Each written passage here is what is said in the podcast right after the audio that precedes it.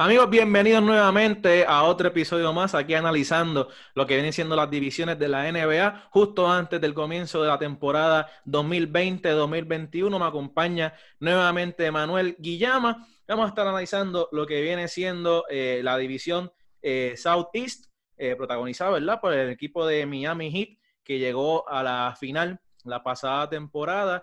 Guillama, pasamos rápidamente con lo que vienen siendo las estadísticas del equipo de Miami. Lo vemos aquí en pantalla. Eh, acumularon un récord de 44 victorias, 29 derrotas. Un equipo que dio la sorpresa clasificándose a la serie final. Sin embargo, fueron superados en seis partidos por los eventuales campeones Lakers de Los Ángeles. Eh, trajeron precisamente a un jugador que vistió los colores de los Lakers en Avery Bradley, al Boricua Maurice Harkless y también en el draft eh, adquirieron a Precious Ashiwa, mientras que pierden a Jay Crowder, eh, que pasa a los Phoenix Suns, a Solomon Hill, que lo veremos próximamente en el equipo rival, los Atlanta Hawks, y a Derrick Jones, el campeón de donkeos de la NBA, que pasó al equipo de Portland y llama un equipo interesantísimo, este de Miami Heat, liderado por Jimmy Butler. ¿Crees que pueden tener una, un desempeño similar al de la pasada temporada? Pues mira, Pancho, lo primero que hay que decir es lo que ya tú dijiste. Esto fue un equipo sorpresivo. Nosotros estábamos acostumbrados en los pasados años a ver en la final estos super equipos de 3, 4 superestrellas, ¿verdad? En esta era de, los Warriors, incluso antes, en la era de LeBron, allá en, Miami. Este, este equipo que llegó en la quinta posición durante la temporada regular en la Conferencia del Este, con Jimmy Butler como su principal figura, un jugador que no había tenido éxito en su parada previa en Filadelfia, un equipo que contaba con más figuras que esta este núcleo de, Miami este, lograron llegar este, a, una final, a mi entender, sorpresivamente. Mencionaste esos cambios, Pancho, y lo cierto es que hay una baja sensible, o sea, la pérdida de Jay Crowder, que yo creo que están más o menos intentando suplirla con la llegada de Harkless, este, yo creo que la van a sentir porque Crowder es un, es un mejor tirador que Harkless ofensivamente este es un equipo que no, necesariamente es, es, profundo, o sea, que necesitan de esos tiradores y Harkless, su principal este, deficiencia a lo largo de su carrera, lo que ha evitado, ¿verdad? Que se convierta en un jugador regular establecido en alguna franquicia de la NBA ha sido su tiro a larga distancia porque defensivamente es un jugador muy versátil que ahí yo creo que no, no va a haber tanta diferencia con los que les proveía Crowder pero creo que ofensivamente lo van a sentir. Aún así es un equipo que tiene forma de compensar ¿no? por, por estas bajas. Yo creo que uno espera que Tyler Hero continúe su, su, desarrollo, ¿verdad? Y se convierta quizás en un jugador, ¿verdad? Que, que pueda ser este, un jugador de 35 minutos en la NBA. El año pasado hizo la mayor parte de, del daño saliendo del banco, jugando quizás 25 a 30 minutos. Yo creo que esperan, ¿verdad? Que sea un jugador que, que pueda estar cerca de los 20 puntos por juego para acompañar a Jimmy Butler como, como esta segunda voz. Este, Bama de Mayo, yo creo que es uno de los hombres grandes más, más versátiles, más completos que hay en la NBA, o sea que es un equipo que va a estar en la conversación. Si son favoritos para regresar, a mi entender no lo son. Yo creo que es un equipo que dentro de todo jugó por encima de, de, su calidad, eh, ¿verdad? Un jugador como Goran Dragic es un año más viejo, este, no saben, ¿verdad? Por cuánto tiempo va a poder estar este, aportando al, nivel que lo hizo el año pasado, sobre todo en la postemporada, cuando recuperó esa posición de armador titular y, y, rindió dividendos para Eric Spoelstra, que es uno de los mejores dirigentes de la NBA. Yo creo que no hay duda de eso, pero no creo que. Yo no los tengo nuevamente en la final, los tengo en la conversación posiblemente para ser semifinalista de conferencia, pero creo que hay otros planteles que tienen más para llegar a, la final de la NBA. Guillermo, yo estoy en total desacuerdo contigo. Yo creo que este equipo de Miami Heat se ve muy bien y tienen demasiados buenos jugadores en esa plantilla. Un equipo que está enfocado principalmente en la defensa. Eh, Jimmy Butler sabemos lo que es capaz de hacer. Andrew Guadala sabemos que es un jugador sumamente defensivo. Y para mí, la adquisición de Avery Bradley, tirador, un 3D, y también de Morris Harkless le va a dar eh, ese apoyo defensivo necesario.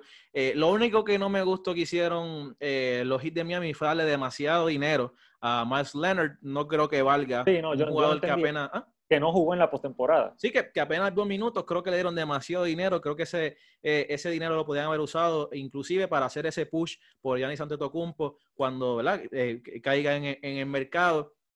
Creo que Adebayo, creo que esa extensión muy merecida, un jugador eh, que dio un salto del cual se esperaba, ya que sabemos de, de, de la, del potencial que tenía, lo demostró en la postemporada, siendo sumamente dominante en la pintura. Y creo que Tyler Hero también, o sea, tuvo una gran temporada de novato. Así que creo que, el cielo es el límite para este joven jugador. Y Goran Dragic creo que le da esa veteranía, eh, e, esa malicia a este equipo de Miami. Muy acertada decisión también eh, la de la de, darle eh, para que regresara con el equipo y creo que de la mano de Jimmy Boulder que también se estableció como una figura que muchos habían dudado de su capacidad de liderazgo, decían que dañaba la dinámica del equipo, su salida de Chicago no fue la más placentera, eh, esa estancia en Filadelfia no rindió el fruto que se esperaban, pero con Miami logró llevarlo a lo que fue la serie final y creo que pueden repetir la actuación. Para mí, este equipo de Miami debe estar batallando con Boston por clasificarse a la final, así que creo que tienen altas posibilidades con esta plantilla de jugadores.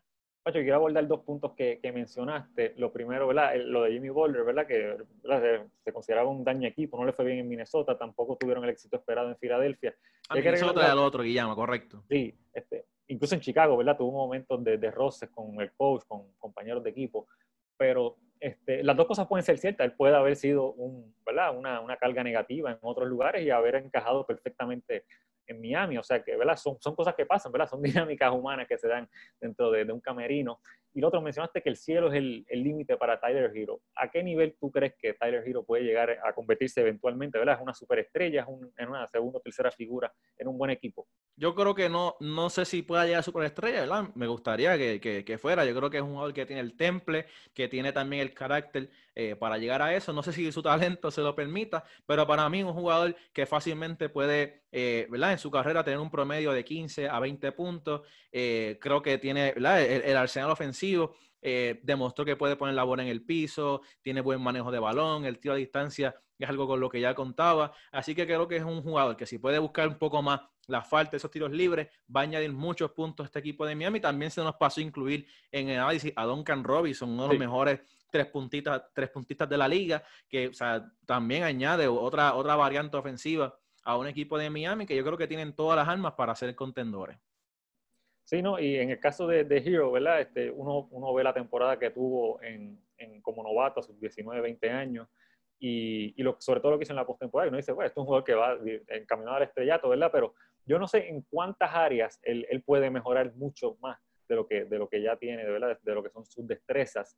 Este, vamos a ver, yo creo que va a, meter la bola por, por, los próximos 15 años. ¿Cuánto más puede desarrollar en, ¿verdad? Como, como pasador, como ¿verdad? tomando decisiones con, el balón en las manos? ¿verdad? Va, va, a definir qué tipo de jugador va a ser, pero como mínimo ¿verdad? ya tienen ahí, este, en el peor de los casos, un sexto hombre consistente para los próximos 10 años, si, si, si, si así lo desean. Y pasando de un jugador con mucha proyección, pasamos a un equipo que no tiene mucha proyección por el momento, son los Orlando Magic. Aquí vemos en pantalla los datos eh, del equipo de Orlando, rivales directos eh, de Miami, allá en el estado de la Florida. La pasada temporada lograron clasificarse a la postemporada a pesar de un récord eh, negativo de 33 victorias y 40 derrotas. Fueron eliminados primera ronda por los Bucks de Milwaukee eh, en apenas cinco juegos, yo lo tenía en mi bracket, eh, siendo derrotados en cuatro partidos, pero logrando la sorpresa en el primero de aquella serie a Milwaukee. Y no tenemos muchos cambios. Añaden a Dwayne Bacon, que vio acción con los Hornets eh, la pasada campaña. Y en el draft adquieren a, Cole Anthony, un jugador que a mí me gusta mucho en lo personal. Creo que es un, un jugador con, con mucho potencial. Mientras que salen de quien fue el base titular DJ Augustin y salen también eh, del joven Wesley Iwundu. Eh, Guillama, ¿crees que este equipo puede clasificarse nuevamente a la postemporada? Yo lo veo complicado, Pancho. Este, lo primero es que, ¿verdad? que quiero abordar el tema del pick de, de, Cole Anthony. Estoy de acuerdo, ¿verdad? creo que es un jugador que, que, que, se amolda bien a lo que es el estilo de juego de la NBA. Creo que es un jugador que va a ser un buen anotador, un jugador productivo, ¿verdad? hay que ver ¿verdad? Cómo, cómo se desarrolla como armador en la NBA, que eso es siempre complicado. ¿verdad? ¿Crees que puede asumir la titularidad, Guillama, del pues, salto? A, eso es que hay que hablar, ¿verdad? Porque es un equipo que ya tiene a Markel Fultz, este, que dentro de todo, ¿verdad? Más o menos se, se, se convirtió en un jugador decente en la NBA, ¿verdad? Pero como sexto hombre, Guillama. Sí, no, estuvo entrando y saliendo de, de, la alineación. Este, hay que ver cómo encajaría con, jugando con Fultz. Son jugadores que pueden jugar juntos, ¿verdad? Esa era la, expectativa de Fultz cuando llegó a la NBA, que era un jugador que podía moverse indistintamente entre la 1 y la 2 ¿verdad? Cuando lo drafteó Filadelfia en aquel momento, sabemos los problemas que tuvo de lesiones, ¿verdad? Eso, eventualmente tenía problemas para tomar incluso tiros libres, ¿verdad? Que tenía una mecánica totalmente dañada por alguna razón, ¿verdad? Posiblemente era mental, combinado con, factores físicos, pero más o menos, ¿verdad? Se convirtió en un jugador de NBA el año pasado con Orlando y hay que ver si, si, Orlando a largo plazo está pensando en que esta es la pareja en ese, en ese backcourt o si quizás están pensando en mover a alguno a, a Fox posiblemente a, a, otro lado. No sé realmente cuánto le pueden sacar en un cambio en este momento. Este, pero yo no creo que Orlando vaya a dar un salto esta temporada, sobre todo ante la baja de Jonathan Isaac, ¿verdad? Un jugador que, que, que, que también muy versátil, un jugador que, ha estado, que empezó a meter el triple el año pasado y lamentablemente ¿verdad? sufrió esa rotura de ACL que lo va a mantener fuera con toda probabilidad la campaña completa, ¿verdad? No creo que lo vayan a traer a final de temporada, este, a forzarlo, a, yo creo que ya es una cuestión ya más de, en el 2021 lo veremos nuevamente, pero es un equipo que ya yo creo que ya no tiene margen para crecer, yo creo que es un equipo que vamos a ver cómo consideran incluso cambiar alguna de sus principales piezas. Yo creo que Van Fournier es una pieza interesante para muchos equipos. Y llama también Aaron Gordon, se hablaba también que podía ser una interesante pieza de cambio. Muchos equipos, ¿verdad?, están buscando complementar eh, sus cuadros titulares y sin duda alguna Aaron Gordon es un, un, jugador que te puede dar puntos, te puede dar rebote, también un jugador que puede repartir el, el balón, ¿verdad? Por, la que provoca un marcaje doble a veces eh, en la ofensiva. Así que es interesante ver, ¿verdad? Con esa pieza de cambio, en qué dirección se movería hablando. Yo los veo como un equipo que, que buscarían reestructurarse de cara al futuro. Eh, con Busevich, aunque es un jugador, ¿verdad? Que, que sabemos que, que es All-Star, no creo que, que, puedan dar ese paso. Y muy interesante, eh, debido a que el próximo equipo del que, cual vamos a hablar pueden dar, eh, la, eh, reemplazarlo en esos primeros ocho equipos. ¿Algún comentario que tengas adicional de, sí, de los este, Magic? Fournier y, y, Gordon, ¿verdad? Hablando de ellos, ¿verdad? En, como material de cambio, yo creo que han sido jugadores que sencillamente en, en Orlando, ¿verdad? Por, porque no tienen compañeros de, de, mayor nivel, han tenido que asumir cargas demasiado grandes. Yo creo que serían jugadores bien útiles en, en otro equipo, ¿verdad? Fournier básicamente ha sido la primera opción ofensiva junto a, junto a Busevich. Y yo creo que él, en un rol de sexto hombre, en un equipo ganador, sería, sería excelente. Igual que Gordon, ¿verdad? Si tú lo tuvieras como, como una cuarta, quinta opción ofensiva y, ¿verdad? Y como un excelente jugador defensivo que puede jugar en el perímetro y, y, en la pintura, yo creo que sería mucho más beneficioso para él. Eh, Busevich, el problema es que tiene un contrato bien grande, ¿verdad? Porque también tiene un jugador que, es de los pocos hombres grandes que te da ofensiva de muchas maneras en, en, la pintura, anota en el poste, anota la media distancia, es excelente, incluso mete el triple, pero yo creo que está complicado cambiarlo en este momento. Este es un equipo, ¿no? Que este es un año como, como de pausa, ¿no? Un equipo que ha estado intentando construir, sufrieron esa baja de Jonathan Isaac que, que, que es lamentable para ellos porque era un, una de las piezas claves para el futuro. Así que yo creo que quizás un año ¿verdad? De, de, de, tanking les puede venir bien si consiguen un buen pick este, en el draft del 2021. Sin duda alguna, Llama, como te mencioné, yo no los veo en la postemporada y precisamente es por, lo por el resurgir del equipo que estamos aquí viendo en pantalla, eh, que son los Atlanta Hawks. Para mí, el equipo que mejor se movió en la temporada muerta. Vemos que acumularon un récord eh, de 20 victorias y 47 derrotas, ¿verdad? No entraron a la postemporada, pero vaya que hicieron movimiento. En la temporada muerta adquieren a Chris Dunn eh, de los Chicago Bulls. Eh, le roban básicamente a Bogdan Bogdanovic a los Bucks de Milwaukee. Añaden también al italiano Dalino Gallinari, a Rayon Rondo, que viene de ganar el título con los Los Ángeles Lakers. Y para mí, el jugador que roba contratos, que le dan dinero y nadie se explica por qué Solomon Hill se incorpora luego a esa experiencia en eh, la final de la, de, la, de la NBA con los Miami Heat, mientras que pierden a Vince Carter, ¿verdad? Por, por el retiro, los jugadores joven Damian Jones, a DeAndre Bemby, que pasa a los Toronto Raptors, y a Jeff Teague, que tuvo sus mejores años con los Atlanta Hawks, eh, en 2015, precisamente 2014, y pasa entonces a los Boston Celtics. Guillama, ¿estás de acuerdo conmigo con que este fue el equipo que mejor se movió la temporada muerta? Pues mira, Pancho, yo creo que, yo estoy de acuerdo, ¿verdad? Que es un equipo que va a dar un salto porque obviamente trajo nombres de, de calidad a la plantilla. Este, no estoy tan optimista como tú y mucha otra gente con este equipo. Este, ¿verdad? Uno puede proyectar un cuadro titular de Trey Young, Bogdanovich, Galinari, este, John Collins, y, y, Capela. y Clint Capela, que, ¿verdad? que llegó en cambio el año pasado desde Houston. Este, pero creo que ese es un cuadro que cuando uno lo mira defensivamente deja mucho que desear, ¿verdad? Este, sobre el, el hecho de pero que... Es que es un equipo que va a hacer muchos puntos, o sea, va a hacer muchos puntos. Va a varios muchos jugadores puntos. con puntos en las manos.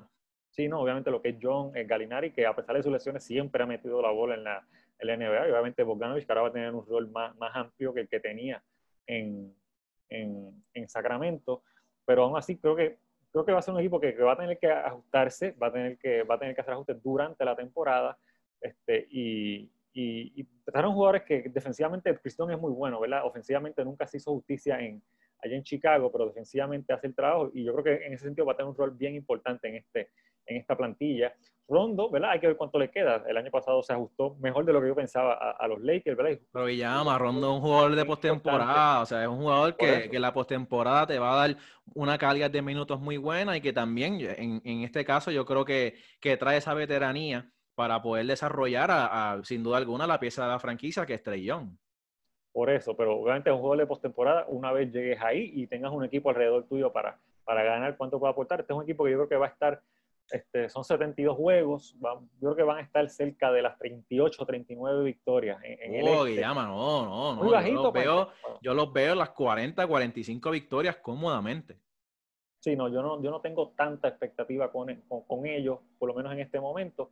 Este, pero es un equipo que tiene esas piezas, ¿no? Para eventualmente sí ser un contendor. No creo que todavía. Creo que, creo que les falta desarrollo, creo que les falta añadir piezas que complementen esa ofensiva que tienen, esa ofensiva natural que tienen el cuadro titular.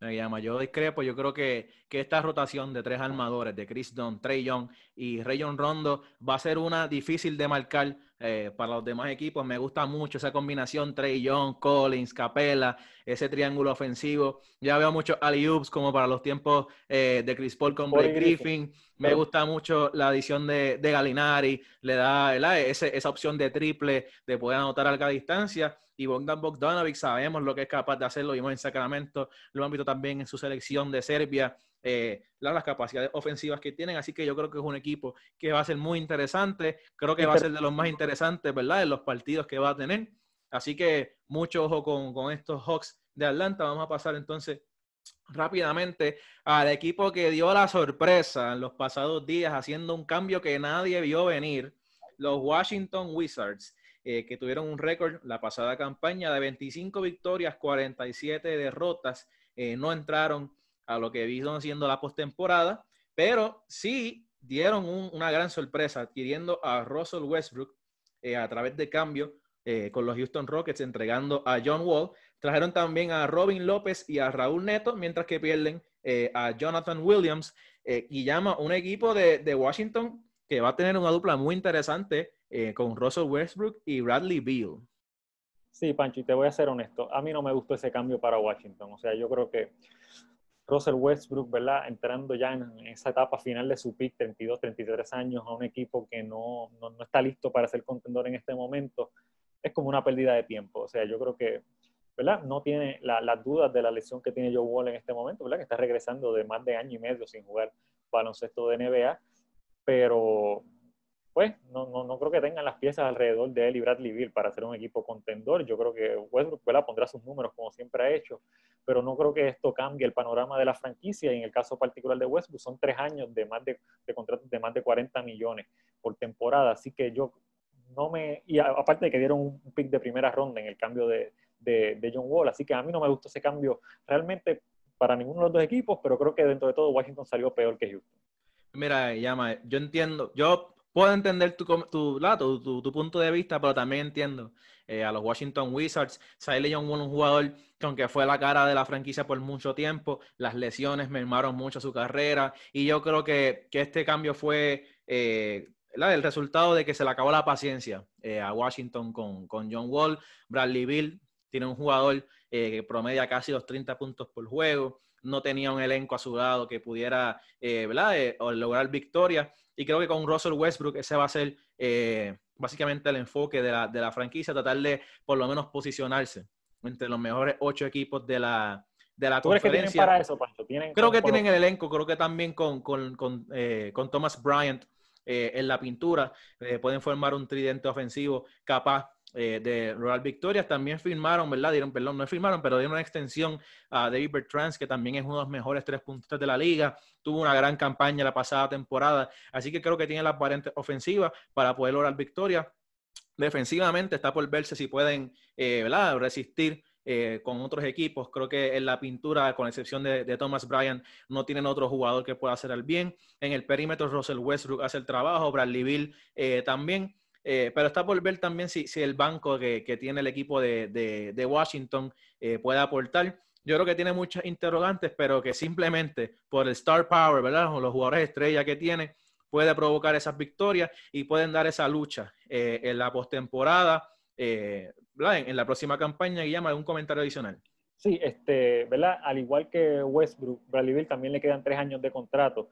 Este, o sea que, ¿verdad? Están apostando a que esa, esa, combinación será la que alrededor de la cual pueden construir un núcleo ganador. Yo creo que no lo tienen en este momento, van a estar batallando por esa octava posición como estuvieron haciéndolo esta temporada. Este, John Wall también le faltaban tres años de contrato, o sea que fue un intercambio de dos contratos malos en este momento. Este, draftearon ¿verdad? a Devi Abdillah, el jugador israelí ¿verdad? de 19 años, con el que se tienen expectativas altas. Hay que ver qué tipo de jugador se puede convertir. Yo, ¿verdad? por lo poco que he podido ver ¿verdad? de él, me parece un jugador en el molde de Dario Saric, ¿verdad? Yo creo que un jugador de que puede jugar esa posición 4, ¿verdad? Ser un, buen pasador, un jugador que, que, en el pick and roll, cuando tiene ese, esas situaciones de 4 contra 3, puede encontrar a, a los tiradores solos. Este, y hay que ver cuánto, ¿verdad? cuánto se desarrolla como anotador en, en, la NBA. Había muchos diciendo que ese jugador ¿verdad? iba a ser este, la sorpresa de este draft, ¿verdad? Muchos analistas diciendo que iba a ser la sorpresa de este draft. Y hay que ver si eso se concreta, ¿verdad? Ya estamos hablando entonces de, de un buen núcleo, por lo menos si, si Andilla demuestra ser productivo en este momento, estamos hablando de un buen núcleo de calidad con, con Wall, con Bill con, y con Davis Burton, y mencionaste a, a, Thomas Bryan, ¿verdad? Siguen faltándole complementos para ser un equipo contendor, pero si, si, si este jugador logra ser productivo desde el día uno, ahí la cosa cambia y son mucho más interesantes desde, para esta temporada en particular. Sin duda alguna, yo creo que es un equipo que puede estar llegando a las 35, 38 victorias aproximadamente. No creo que, que tengan la capacidad para lograr 40 juegos, pero con Russell Westbrook y con Bradley Bill, eh, creo que pueden dar esa lucha. Guillermo, ahora pasamos con el equipo que a mí entender... Tú querías llegar aquí, Pancho. ¿Tú querías sí, llegar sí, aquí? o sea, quería, quería, queríamos cerrar, queríamos cerrar con este equipo. Eh, son los Charlotte Hornets. Estamos viendo en pantalla eh, el récord que obtuvieron con apenas 23 victorias, 42 derrotas la pasada temporada. No entraron a playoffs y Guillama.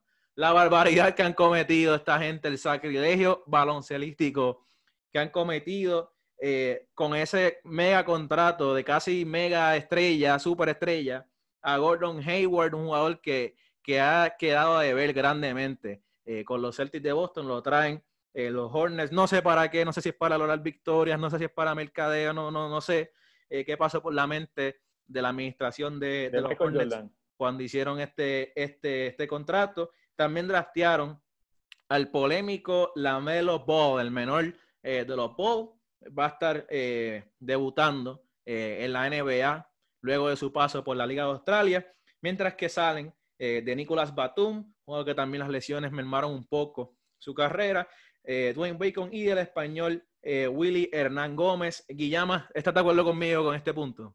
Sí, mira, yo creo que este es un equipo que no es la primera mala firma que hace al traer a Gordon Hayward, lo hicieron hace dos pero años. Pero yo creo que es la peor, yo creo que, no sé si es la, no es la primera, pero es la peor.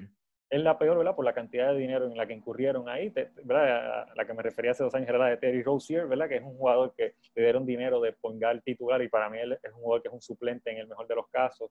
Este, pues Hayward yo creo que obviamente va a tener mucho más espacio para lucir que el que tenía en Boston, donde había jugadores como Jason Tatum, como Marcus Smart, como Jalen Brown, que le quitaban minutos de juego y sí, sobre todo cuando ¿verdad? no estaba al mismo nivel de, de, antes de la lesión. Así que obviamente aquí va a tener toda la oportunidad del mundo para regresar a ser el, el, el Hayward de, de Utah. Este, es interesante porque este equipo llegó a firmar a Hayward cuando era agente libre restringido. Este, y, y, entonces, pero ¿verdad? Utah machó el contrato en aquel momento mm. y, y, Hayward se quedó, pero obviamente Hayward no tiene la proyección que tenía en aquel momento, o sea que parece que no, se le quedó la las lesiones que, que, ha tenido en los últimos años. Sí, ¿no? Y, pero, ¿verdad? Es un equipo que uno no sabe tampoco bien para dónde va, porque uno firma a Hayward si uno piensa que va a ganar, este, uno no firma a un jugador a un contrato máximo básicamente para, para estar en el sótano de, de, la división y de la conferencia. Oye, yo creo que un contrato así se da cuando tú quieres firmar un jugador que te lleva a ser contendor claro. en, la, en, la, NBA, no para entrar a la postemporada. Y yo creo que este contrato ni, ni va a lograr que, que Charlotte entre a la postemporada. Yo, sí. Guillama, vislumbro años negros para esta franquicia porque básicamente le han dado, le han entregado las manos, en las manos eh, de Gordon Hayward el futuro por los próximos 3, 4 años o, o, quizás más. Y la realidad es que es un jugador que no ha tenido el desempeño esperado, ni mucho menos la consistencia en tiempo. O sea, si bien es cierto que las lesiones tampoco uno las controla, ni, ni, ni, ni podemos decir que, que, fueron buscadas, pero la realidad es que no es para darle. O sea, me, me recuerda mucho el contrato que obtuvo hace unos años eh, Chandler Parsons, que también, o sea, quedó a deber grandemente eh, con los equipos que confiaron en él. Sí, en aquel momento fue con Dallas. Este, lo único que podría, en el caso de Jorge, ya está por encima de los 30 años, que no, no es el mejor momento para estar dando contrato a largo plazo. Eh, lo único que podría cambiar el panorama para Charo es que la Melo Ball, que ¿verdad? bendito, tú lo dijiste que era controversial, yo no sé qué, qué ha hecho para ser considerado controversial hasta el momento en su corta vida, el papá definitivamente lo es. Y, y llama, o sea, polémica en esa familia no ha faltado. No, por eso, pero bendito, no le quiero achacar eso a, a la Melo, pero si la Melo fuera un jugador que viene y te anota 20 puntos por, por juego en su primera temporada, este, ¿verdad? No, no quita que el contrato de Hayward sea malo, pero por lo menos te da un panorama un poquito más optimista de cara al futuro, ¿verdad? De que drafteaste una estrella con ese, con ese tercer turno de, de primera ronda. Hay que ver. Es un jugador que tiene ¿verdad? experiencia profesional porque ha jugado en Lituania y en Australia. Su papá decidió que no, no iba a tomar la ruta colegial para, para desarrollarse y le salió, ¿verdad? Tú, a la Bárbara no puede criticar muchas cosas, pero tuvo un hijo que fue segundo pick y ahora tiene otro que es tercero. Este, pero vamos a ver, yo tengo que ser honesto, yo no he visto mucho de la Melo Ball para decir qué tipo de jugador puede ser en este momento de, de, su carrera. Me imagino que, ¿verdad? Cuando tú drafteas a alguien así de algo y en un equipo que no tiene mucho talento, lo van a dejar jugar, ¿verdad? Yo creo que él va a estar en esa alineación titular y, y, y le van a dar rienda suelta para que se desarrolle desde el primer día. Yo creo que es otra tendencia eh, este draft de la Melo Ball de jugadores jóvenes que han entrado en la posición de, de armadores cortos en la liga. Eh, creo que es un jugador eh, llama, yo, yo, he visto eh, algunos partidos, ¿verdad? De, de la Melo Ball, eh, que es sumamente ágil con el balón en las manos, puede crear diferentes opciones de tiro. También tiene la opción del triple a distancia y también es un jugador que, a pesar de que es un, un base, también es buen reboteador. Creo que sí, eh, esto es algo positivo que, que hizo, eh, hicieron los Hornets a pesar de que es un jugador que, que, ha sido, como mencioné, ¿verdad? rodeado de polémica por la familia que, que tiene, un padre muy vocal, eh, pero creo que es muy interesante la figura de la Melo Ball como, eh, como reto a lo que viene siendo la tradición americana de apostar eh, por el deporte colegial. Veremos si se convierte en tendencia. También sabemos que RJ Hampton, otro jugador que fue drafteado eh, en, esta, en este draft, también se fue eh, tuvo la misma ruta, en el mismo país inclusive. Así que es muy interesante lo que va a pasar con, con la Melo Ball y también con el deporte colegial. En el caso de la Melo, ¿verdad? siempre van a existir las comparaciones con lo, con lo que haga Alonso Ball, ¿verdad? que en este momento está en Nueva pero la Melo jugador distinto, es un jugador que tiene más puntos en las manos, porque se supone que tenga más puntos en las manos que Alonso, es mejor tirador, ¿verdad? Por lo menos entrando a la liga de lo que fue su hermano. Este, así que hay que ver, ¿verdad? Porque en este equipo posiblemente va a tener que jugar mucho de dos, ¿verdad? Y la estatura la tiene, es un jugador de 6'6", 6'7", este, y hay que ver, ¿verdad? Cómo se adapta este rol, ¿verdad? Porque estos jugadores jóvenes están acostumbrados, ¿verdad? A toda su carrera de high school, a tener el balón en las manos, ahora tienen que acostumbrarse a un rol un poco distinto y dependiendo de cuánto éxito tenga la Melo en, en, ese, en, ese, en, ese, en ese renglón, es que va a determinar por lo menos esta primera parte de su carrera cuán exitosa va a ser. Sin duda alguna, Guillama. Esto concluye entonces en nuestro análisis de la división eh, sureste de la NBA. Recuerden, por favor, suscribirse a este canal de Punto NBA, eh, darle me gusta también al video. Recuerden que nosotros siempre contamos con el mejor análisis y punto. Será entonces hasta la próxima. Muchas gracias.